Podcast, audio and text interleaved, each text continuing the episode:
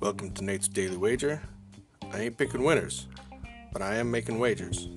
Time to put my money where my mouth is.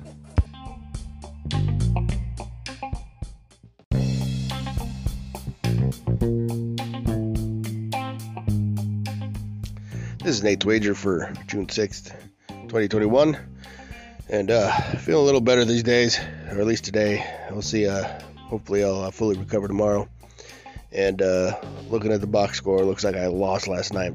And uh, I guess that kind of sucks, but you know, it is what it is. So, press forward.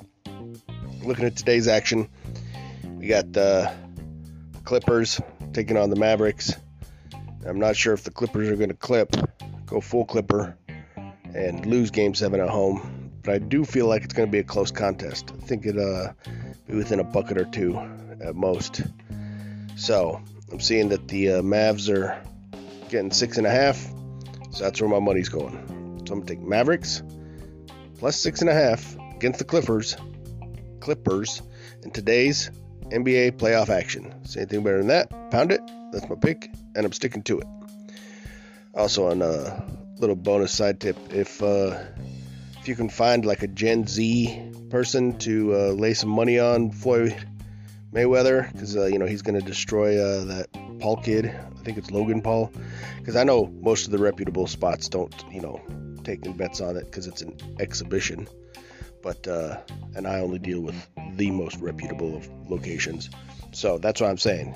Find a Gen Z bet him that the, your YouTube star, his YouTube star, can't beat, you know, the best defensive boxer of all time, and take some money from the kids, like candy from a baby, or something like that. Out.